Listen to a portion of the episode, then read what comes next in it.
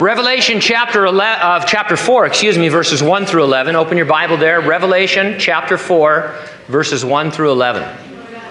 That's our text. Hopefully, you have a Bible or you can navigate on your tablet or phone. The topic the 24 elders around the throne of God worship him and they toss their crowns at his feet. The title of our message, The Tossing Crowns Affair. Let's, let's pray. Father, thank you so much for the Word of God.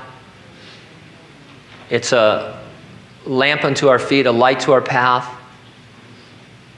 It's the only thing, Lord, that can divide between the soul and the spirit, uh, meaning that it can get into the very deepest part of our hearts, reveal Jesus Christ to us there, His love for us, His grace in saving us. Lord, if there's people here that aren't Christians, they don't know you in a saving way, the Holy Spirit is seeking to draw them to the Christ so that they will see Jesus lifted up on the cross, dying for their sins inviting them, Lord, to receive the forgiveness of their sins and eternal life. We believe, Lord, that you can do a lot of work in this place. We've come with a sense of awe and wonder and expectation that we're going to meet with the living God who rose from the dead, who loves us, cares for us, has a plan for us. So, Lord, speak to us through your words we thank you and praise you in Jesus' name. And those who agreed said, Amen.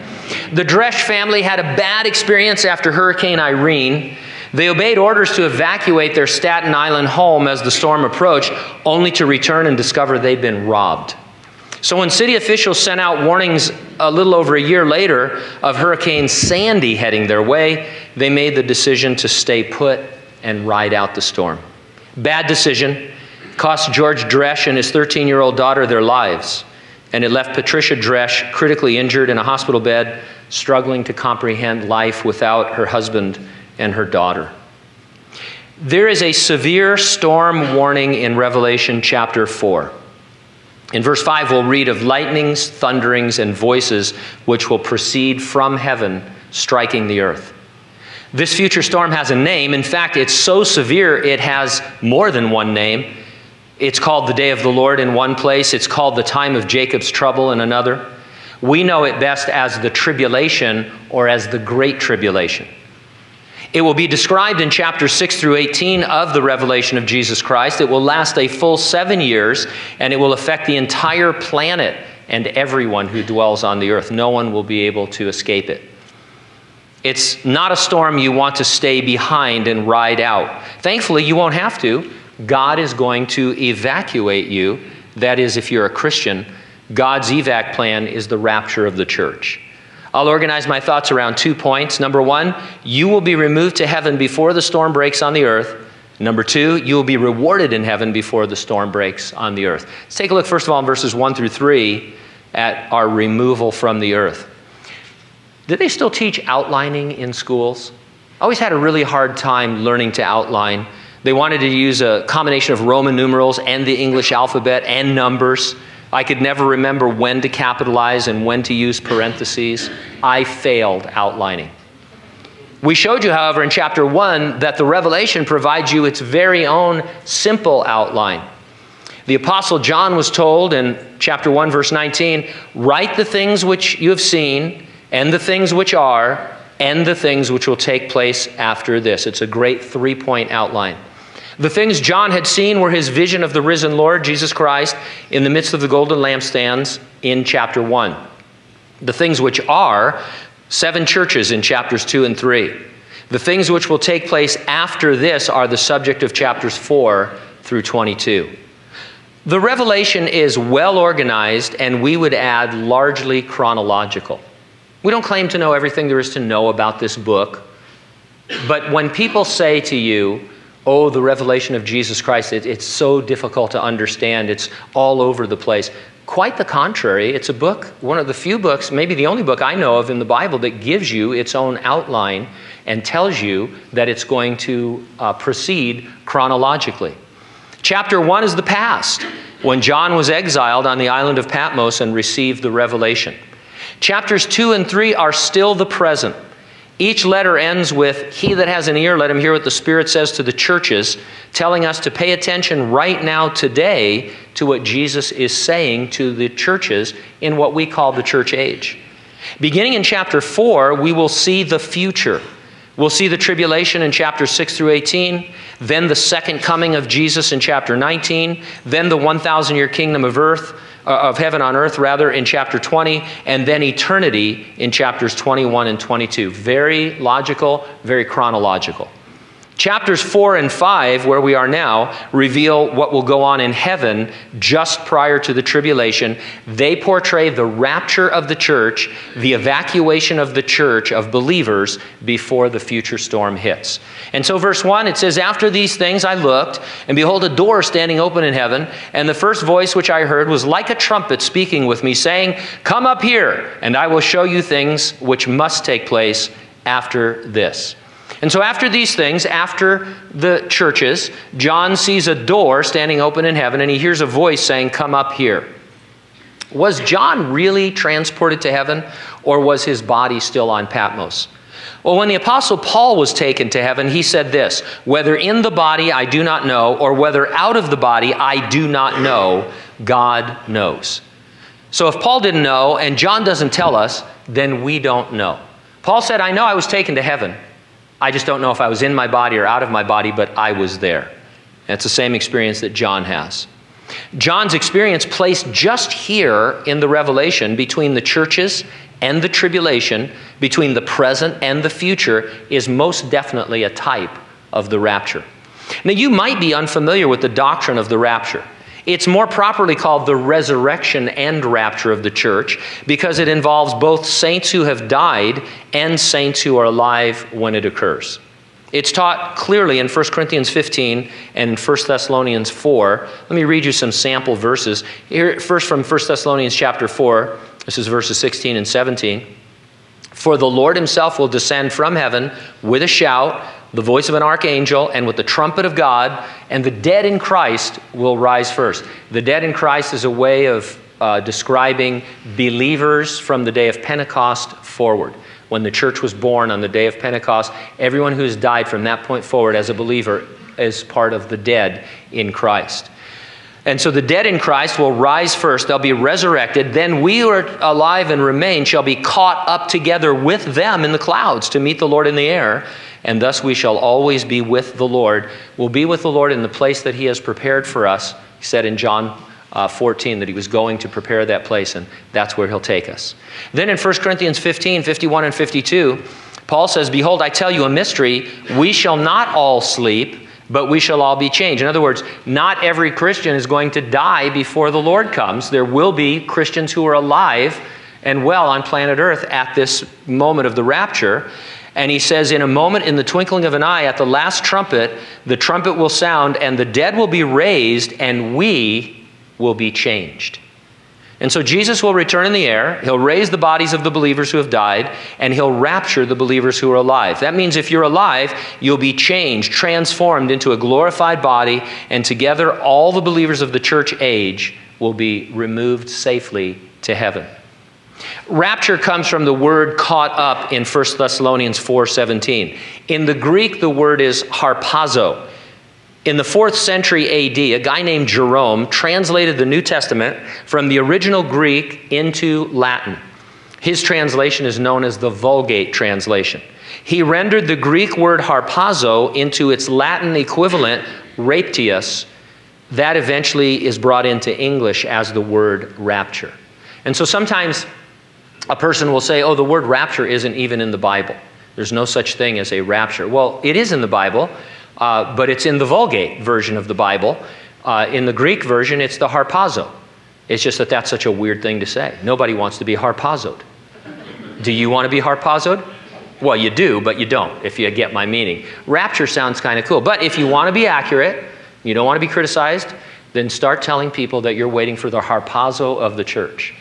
They'll want to know if you've been reading Moby Dick or something like that, you know, because it sounds like, you know. But anyway, Jesus will return in the air and raise the bodies of believers who have died and rapture believers who are alive. Now, the first voice John heard was that of Jesus back in chapter 1. He described it in both places like a trumpet. Trumpets in Scripture are often used to signal an assembling together. We know from 1 Thessalonians 4 and from 1 Corinthians 15 that a trumpet will sound as the church is caught up to heaven. And so a trumpet here is consistent with the typology of the rapture. He says, I'm uh, come up here, and as we'll see momentarily, that's heaven. John would see the events of the tribulation from the safety of heaven. John would be shown the future, the things which must take place after this, and he has shown in order the things I already mentioned the tribulation, the second coming, the kingdom of heaven on the earth, and then eternity. Now, by the way, it's become popular to suggest that much of what the Revelation will describe uh, from chapter 6 through 18 already took place at the destruction of the temple and Jerusalem in 70 AD. And people try and say a lot of the book has already been fulfilled and it was written to comfort the Christians at that time. And they deny its future aspect. That cannot be true because John was writing around 90 AD and Jesus clearly told him the things he would show him were in the future, not in the past. He, he, he told him these things will happen. And so we're still looking at future prophecy. Verse 2 Immediately I was in the Spirit, and behold, a throne set in heaven, and one sat on the throne. And he who sat there was like a jasper and a sardius stone in appearance. There was a rainbow around the throne, in appearance like an emerald.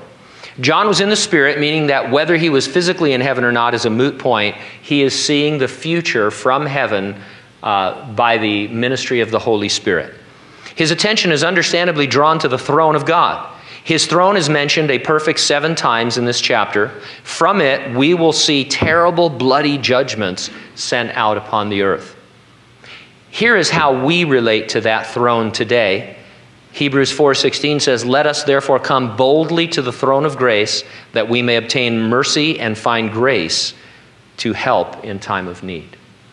As we study this morning these future events, perhaps today you are in a place of spiritual need in your life the Bible says that the place that that need is going to be met completely and fully, abundantly, overabundantly, is at the throne of God, which you have immediate access to as a Christian thanks to the sacrifice of Jesus Christ. And so you can come to that throne. God has grace for you today. Whatever you're struggling with, whatever your problem is, God has grace for you in abundance, mercy overflowing. And so receive that from Him. John cannot describe God except to say, like a jasper and a sardius stone in appearance. Now, without taking anything away from this breathtaking scene, it's okay to ask, why these two stones? It's a little more than interesting that the Jewish high priest in the Old Testament wore a breastplate adorned with 12 stones, each stone representing a different tribe of Israel. You know how they do birthstones now? Uh, I, I know that my birthstone is the ruby. Uh, please don't get me any rubies because uh, I don't wear it. But you know, women especially know everybody's birthstone. Well, each tribe of Israel had their own precious stone, and the 12 of them were on the breastplate of the high priest. The first stone in his breastplate was the jasper, and the last stone was the sardius just like the two stones that are mentioned here. And so we get from this that these two stones represent all 12 tribes of Israel. If you were a Jew and you heard the uh, you know the jasper and sardius, you would comprehend that all of Israel is being included. And so you're getting a hint from this description given to us by the Holy Spirit that God on his throne is getting ready to deal with his chosen people Israel. And that fact will be confirmed again and again and again as we read through chapter 6 through 18. One of the primary purposes of the tribulation is to bring Jews on the earth into a knowledge that Jesus Christ was and remains their Savior. In fact, at the end of the tribulation, we read in the Bible, all Israel will be saved. That's why one of the names of the tribulation, as I said earlier, is the time of Jacob's trial or trouble. Jacob standing for the nation of Israel. It is a time to bring Israel to belief in Jesus Christ.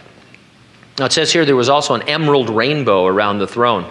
A little later, we're told that before the throne there's a sea of glass like crystal. Once again, analysis can only take away from rather than add to the incredible beauty of this vision. We can note, however, that while lightnings and thunderings and voices will proceed from the throne like a storm upon the earth, heaven is calm. The sea is like glass, solid and smooth. There's a permanent rainbow, which we normally associate with the ending of the storm.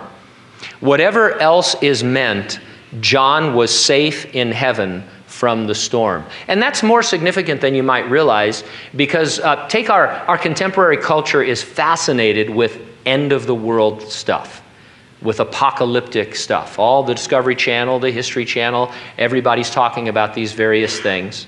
And the idea is that if we're not careful, we will wipe out the human race. The human race will cease to exist and cockroaches will take over as they should. Uh, you know, that kind of a thing. And, and so this rainbow around the throne is letting us know that that's not going to happen, that God is not going to wipe out the human race through the Great Tribulation, as terrible as it's going to be, but that He will save many from it so that uh, He can uh, accomplish His purposes. And so, very important that the rainbow is there. Now, John is taken to heaven where he would be safe before and during the tribulation in chapter 6. There are other biblical reasons, there are actually a lot of them, why we understand that the resurrection and rapture of the church will occur pre tribulation, before the tribulation. I showed you in a previous study that the stated purpose of the tribulation is to test those who dwell on the earth. That phrase, those who dwell on the earth, is only always used of non believers. The tribulation is one final severe mercy by God to draw non believers to himself before it's too late for them to be saved. It is not a time he uses to purify or in any way prepare the church for his coming. We're told Jesus is doing that now by the washing of water by the word. And so you and I have tribulation in the world, but we won't be in the world for the great tribulation because that is not necessary to purify us. Jesus is doing that. He's sanctifying us by the washing of the water by the word. It's not a time for us. Here's another reason we are pre trib. The Greek word for church is ekklesia. It occurs 20 times in Revelation. 19 of those occurrences are in chapters 1, 2, and 3. It occurs again in chapter 19 when the church is depicted as a bride returning to earth with Jesus in his second coming. The church is absent from the discussion of the events on the earth during the tribulation. In no biblical passage which discusses the tribulation is the church ever mentioned. We will be safe in heaven. Here's another reason we are pre trib. In several passages of the Bible, the church is promised exemption and therefore escape from God's wrath. We just studied a Revelation passage in chapter 3 which says, I will also keep you from the hour of trial, which shall come upon the whole world to test those who dwell on the earth. God could certainly keep us safe through the tribulation, but He has told us that He will keep us safe by our being removed from it. Here's another reason we're pre trib. All seven letters to the churches end with the same words He who has an ear, let him hear what the Spirit says to the churches. During the tribulation, you encounter that phrase again. It reads like this If anyone has an ear, let him hear. Period. It ends there. There's no mention of to the churches, a phrase which is repeated seven times in the seven letters. If the previously mentioned churches were still on the earth during the tribulation, why are they not addressed? They're not addressed because they're not on the earth. Here's another reason we're pre trib. There are a whole host of scriptures in the New Testament that teach imminence. They teach that the Lord's coming for his church could occur at any moment, and there are no signs preceding it. It could happen right now. The only way for the rapture to be imminent is for it to happen sometime before the tribulation. Every other theory of the timing of the rapture renders imminence impossible. So we know the event that begins the Great Tribulation. It is when a world leader who will turn out to be the Antichrist, it's when he enters into a seven year peace treaty with the nation of Israel, allowing them to rebuild their temple. And so, as soon as that happens, that's the beginning point of the seven year tribulation. If the rapture is going to take place after that event, then we don't need to be concerned about the rapture at all. In fact, it can't happen if it's mid trib or post trib, and so it kills the doctrine of imminence.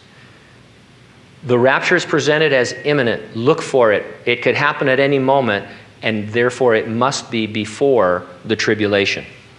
One additional reason we are pre trib the church as a whole is not seen after chapter 3 until the marriage of the Lamb is discussed in chapter 19. The church, as the bride of Jesus Christ, is seen as a complete, definite group in heaven before the second coming of Jesus to the earth, coming back with the Lord. There is no sense that part of the bride is in heaven and part of the bride is on earth. In other words, there aren't Christians in heaven from the church age and then more uh, Christians in the church through the tribulation who are united at some point. We're all in heaven before the great tribulation. The rapture is a forced evacuation ahead of the coming storm. If you are a believer, you will be caught up. There's no partial rapture. Some people like to say if you're not really, you know, if, if, you're not submitted to the lordship of Jesus Christ, or if you just committed a sin or something like that, there's no such thing as a partial rapture. If you're a Christian, if you're saved, God is going to evacuate you off planet Earth before the tribulation. Non believers are going to be left behind, and they will hear the gospel preached in very different ways and hopefully respond to it by faith in Jesus Christ. Now, verses 4 through 11, you're going to be rewarded in heaven before the storm breaks on the earth. Time travel is a staple in the sci fi genre. Am I not right? You have to have time travel. However, it never quite makes sense. It's better you don't try to figure it out. As Star Trek's Captain Janeway once insightfully said, the future is the past, the past is the future. It all gives me a headache. Unless God is the one showing you the future, which He is in this book. In the remaining verses of chapter 4, he is showing us our future after the rapture when we will be gathered around his throne in heaven. And so, verse 4 says, Around the throne were 24 thrones, and on the thrones I saw 24 elders seating, uh, sitting, excuse me, clothed in white robes, and they had crowns of gold on their heads. Now, we're saying that the 24 elders represent the church. Why? Well, let's start with the number 24. There happens to be in the Old Testament a significant use of the number 24 that we will find helpful. In the book of First Chronicles, we're told how the priests and the Levites who served in the temple were organized. There were 24 divisions of priests and 24 divisions of Levites. Each division was assigned a schedule on a rotating basis to minister in the temple, thus giving everyone the opportunity of serving approximately two weeks each year. So, for example, we have four divisions of ushers that serve uh, once, uh, you know, a, a week in succession, once a month. And so, if you're new to the church and you come in, you don't know anybody, you just see that there is a, a, a, division of ushers. There's four or five ushers, and there always will be week after week after week, and they represent all of the ushers. And so, the number 24 is a number representative of a larger, complete group. The 24 elders in Revelation are more than two dozen specific people, they are a larger group. Now, three features about their description is going to help us identify whether they're human or angels, and if they are human, exactly who they are. First of all, we see they are seated on thrones. They are not standing or flying or hovering. And that's significant because angels never sit in the presence of God. No verse says that they have ever done so. However, Jesus promised every believer in the church age to him who overcomes, I will grant to sit with me on my throne, as I also overcame and sat down with my Father on his throne. Now, Jesus just said that in chapter 3. And so, if you're listening to this letter for the first time, you hear that you're going to be seated on thrones with Jesus, who's seated on his Father's throne. And when you get to chapters 4 and 5, what do you see? You're going to see Jesus seated on the throne and elders seated on thrones. And you're going to conclude that that's you and that's the fulfillment of that promise. In Ephesians chapter 2 verse 6 we're also told God has made every believer to sit together in the heavenly places in Christ Jesus. And so uh, the church is the only group that really can fulfill this seating, uh, sitting around the throne. On their own thrones. Second, the elders were clothed in white robes. These words were just used in chapter 3 of believers within the churches. Third, the elders had crowns on their heads. Believers in the churches were just promised crowns as, as well. Angels do not wear crowns, but believers can and will wear them. And so the 24 elders are definitely not angels, they are human. Could they be a mixture of saints from the Old Testament with saints of the church age? The answer to that is no, because according to both Daniel 12 and Revelation 20, believers of the Old Testament period will not be resurrected until the return of Jesus Christ to the earth to establish his kingdom. And this scene is 13 chapters before his second coming. The 24 elders represent the church. The believers of the church age will be resurrected and raptured prior to the beginning of the tribulation. The gist of these verses now is that we will also be rewarded and given crowns to wear. And so, verse 5, it says, From the throne proceeded lightnings and thunderings and voices. Seven lamps of fire were burning before the throne, which are the seven spirits of God. Lightnings and thunderings emanating from heaven usually mean a storm of God's judgment is about to break forth upon the earth. There are also voices. I love this. It reminded me of a scene in The Lord of the Rings, The Fellowship of the Ring. It captures a sense of voices in a storm. You might recall the nine members of the Fellowship of the Ring are trying to um, go across Mount Caradhras, and a violent winter storm breaks out upon them. Uh, blizzard, snow, rock slides, and then they hear voices in the storm. And Gandalf discerns that it is the voice of the evil wizard Saruman, and then he starts talking, and there's these voices in the storm, and it's, it's pretty creepy and, and all. And so these voices in the storm, uh, in the case of the Lord of the Rings, not a good thing. Now, in the Revelation, the storm is about to break forth upon the earth, God's wrath against sin. There are voices in the storm, but it is a good thing. And here's why because throughout the tribulation, God will be calling upon sinners to repent of their sin and be saved. We're going to see him calling to men through two amazing witnesses. They're going to appear in chapter 11 and be on the earth for the first 1,260 days of the tribulation.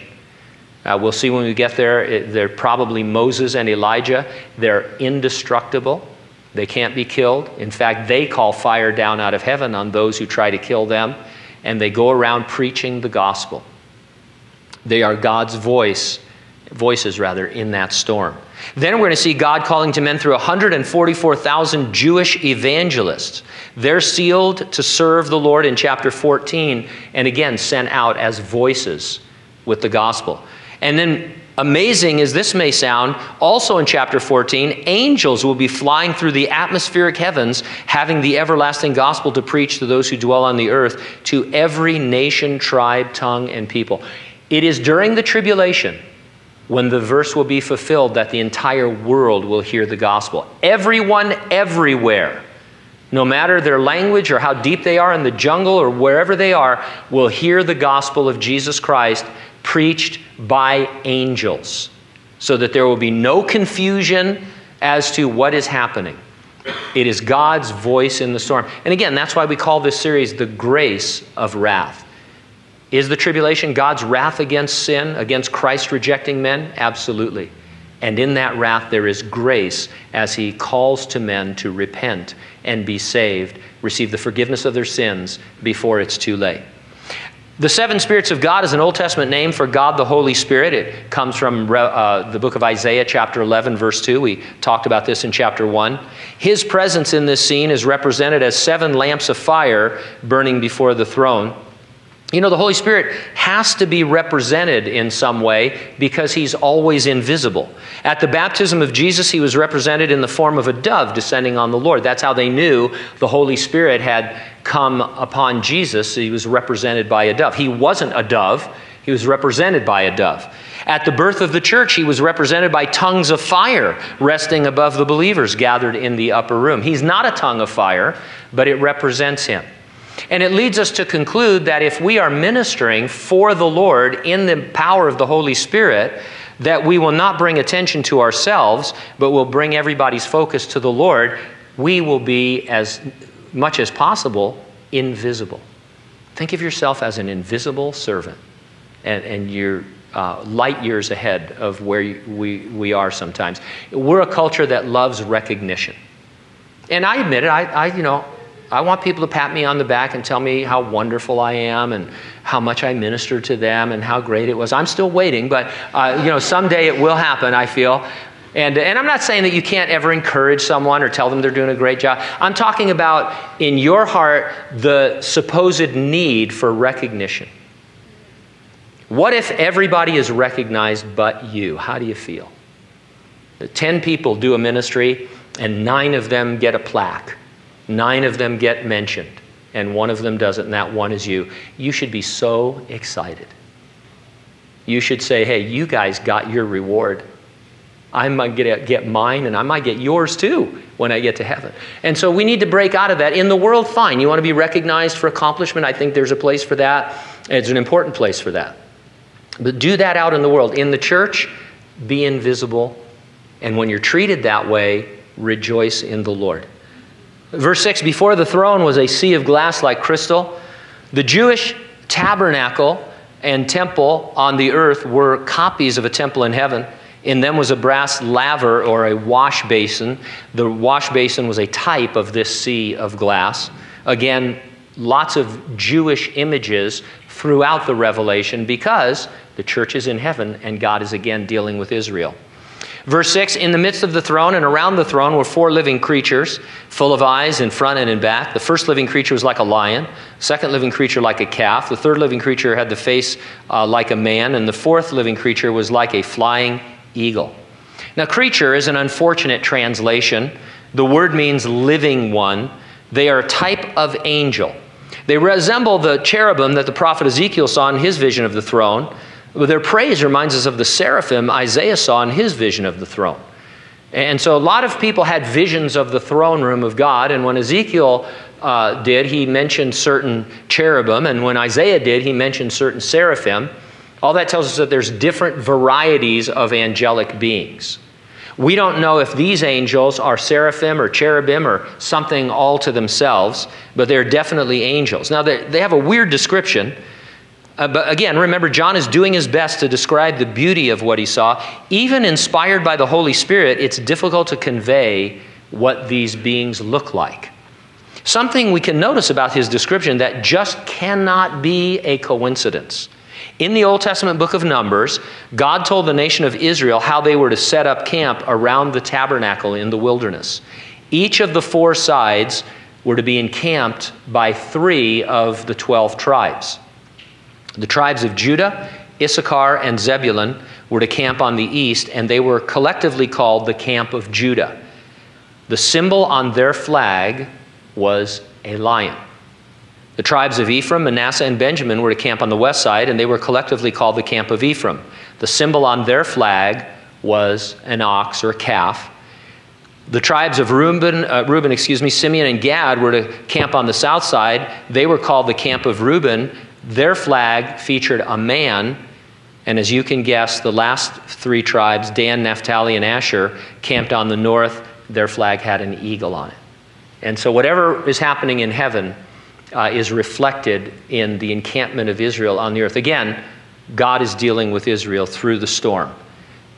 We're going to witness it safely from heaven. Israel will be in the heart of it. Verse 8 through 11 The four living creatures, each having six wings, were full of eyes around and within. They don't rest day or night, saying, Holy, holy, holy, Lord God Almighty, who was and is and is to come. Whenever the living creatures give glory and honor and thanks to him who sits on the throne, who lives forever and ever. 24 elders fall down before him who sits on the throne and worship him who lives forever and ever, and cast their crowns before the throne, saying, You are worthy, O Lord, to receive glory and honor and power, for you created all things, and by your will they exist and were created. Crowns were going to be received as rewards when we stand before Jesus Christ at his reward seat. And so, given the timing of all this, it would appear that if I uh, die, uh, and my, the Bible says that to be absent from the body is to be present with the Lord, or if I'm raptured, changed in a moment in the twinkling of an eye, uh, either scenario, that's the time when I'm going to go before Jesus Christ one on one, individually, before what the Bible calls his reward seat, and he will review my life, burn away all those things which I don't want in my life anyway in heaven, and reward me uh, for the work that I did in His name with pure motives. And among those rewards are certain crowns. And so by the time we get to this scene, the entire church has been rewarded, and we all have our crown or crowns. And in heaven, we're going to worship by casting down those crowns. Uh, what are the crowns? Well, the Bible mentions five crowns that are available to Christians. We don't know if these are all of them, but they are some of them.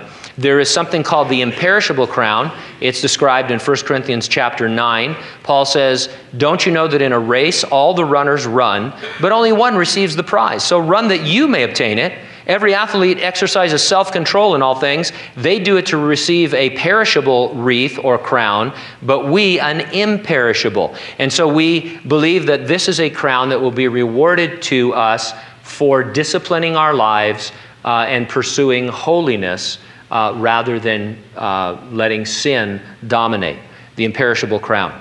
Then there's the crown of righteousness. Paul mentions this in 2 Timothy 4:1. He says, "A crown of righteousness is laid up for me, which the Lord, the righteous judge, will award to me on that day, and not only to me, but also to all who have loved his appearing." And so this would seem to be a crown for those who love the imminent appearing of Jesus Christ. Uh, because if you love it, you'll live that way. Uh, and the Lord says, Hey, I, you waited for me, you looked for me every day of your life, you thought could be that day, and you're going to have this special crown. Crown of life is mentioned in Revelation 2:10. We read there, "Do not fear what you are about to suffer. Behold, the devil is about to throw some of you into prison, that you may be tested uh, for 10 days, and you'll have tribulation. Be faithful unto death, and I will give you the crown of life. Now, this has sometimes been called the martyr's crown because Jesus said, If you're faithful unto death as a martyr, I will give you the crown of life. James, in his epistle, says, Blessed is the man who remains steadfast under trial, for when he has stood the test, he will receive the crown of life, which God has promised to those who love him. And so, certainly martyrs will receive this crown of life, but all of us who persevere in trial and tribulation will also uh, receive uh, probably multiple crowns. Uh, the crown of rejoicing is mentioned in 1 Thessalonians 2:19 by Paul. He says, "What is our hope or joy or crown of rejoicing? Is it not even you in the presence of our Lord Jesus at his coming?" The way it's worded, some people feel like Paul is saying that his preaching of the gospel, which brought them to faith in Jesus Christ, uh, is a soul winner's crown, in other words. Others say certainly soul winning will earn you a crown, but also serving others in the power of the Holy Spirit. And then finally, the crown of glory is described by Peter in 1 Peter 5 4. He says, When the chief shepherd appears, you will receive an unfading crown of glory. Peter was talking to the leaders of the churches. And so this would seem to be a crown reserved for those who serve well in a office of the church. This text that we're ending here with, verse 11, prompted Charles Spurgeon to observe there will be no crown wearers in heaven who were not cross bearers here on the earth. And so we shouldn't really focus on a particular crown. It's good to know what they are and, and to study them. We shouldn't focus on crowns at all, really. We should look to the cross of Jesus Christ. We should bear our crosses daily, and that will assure us that we will have crowns to cast on that great and glorious day, which the Lord says is imminent. Let's pray.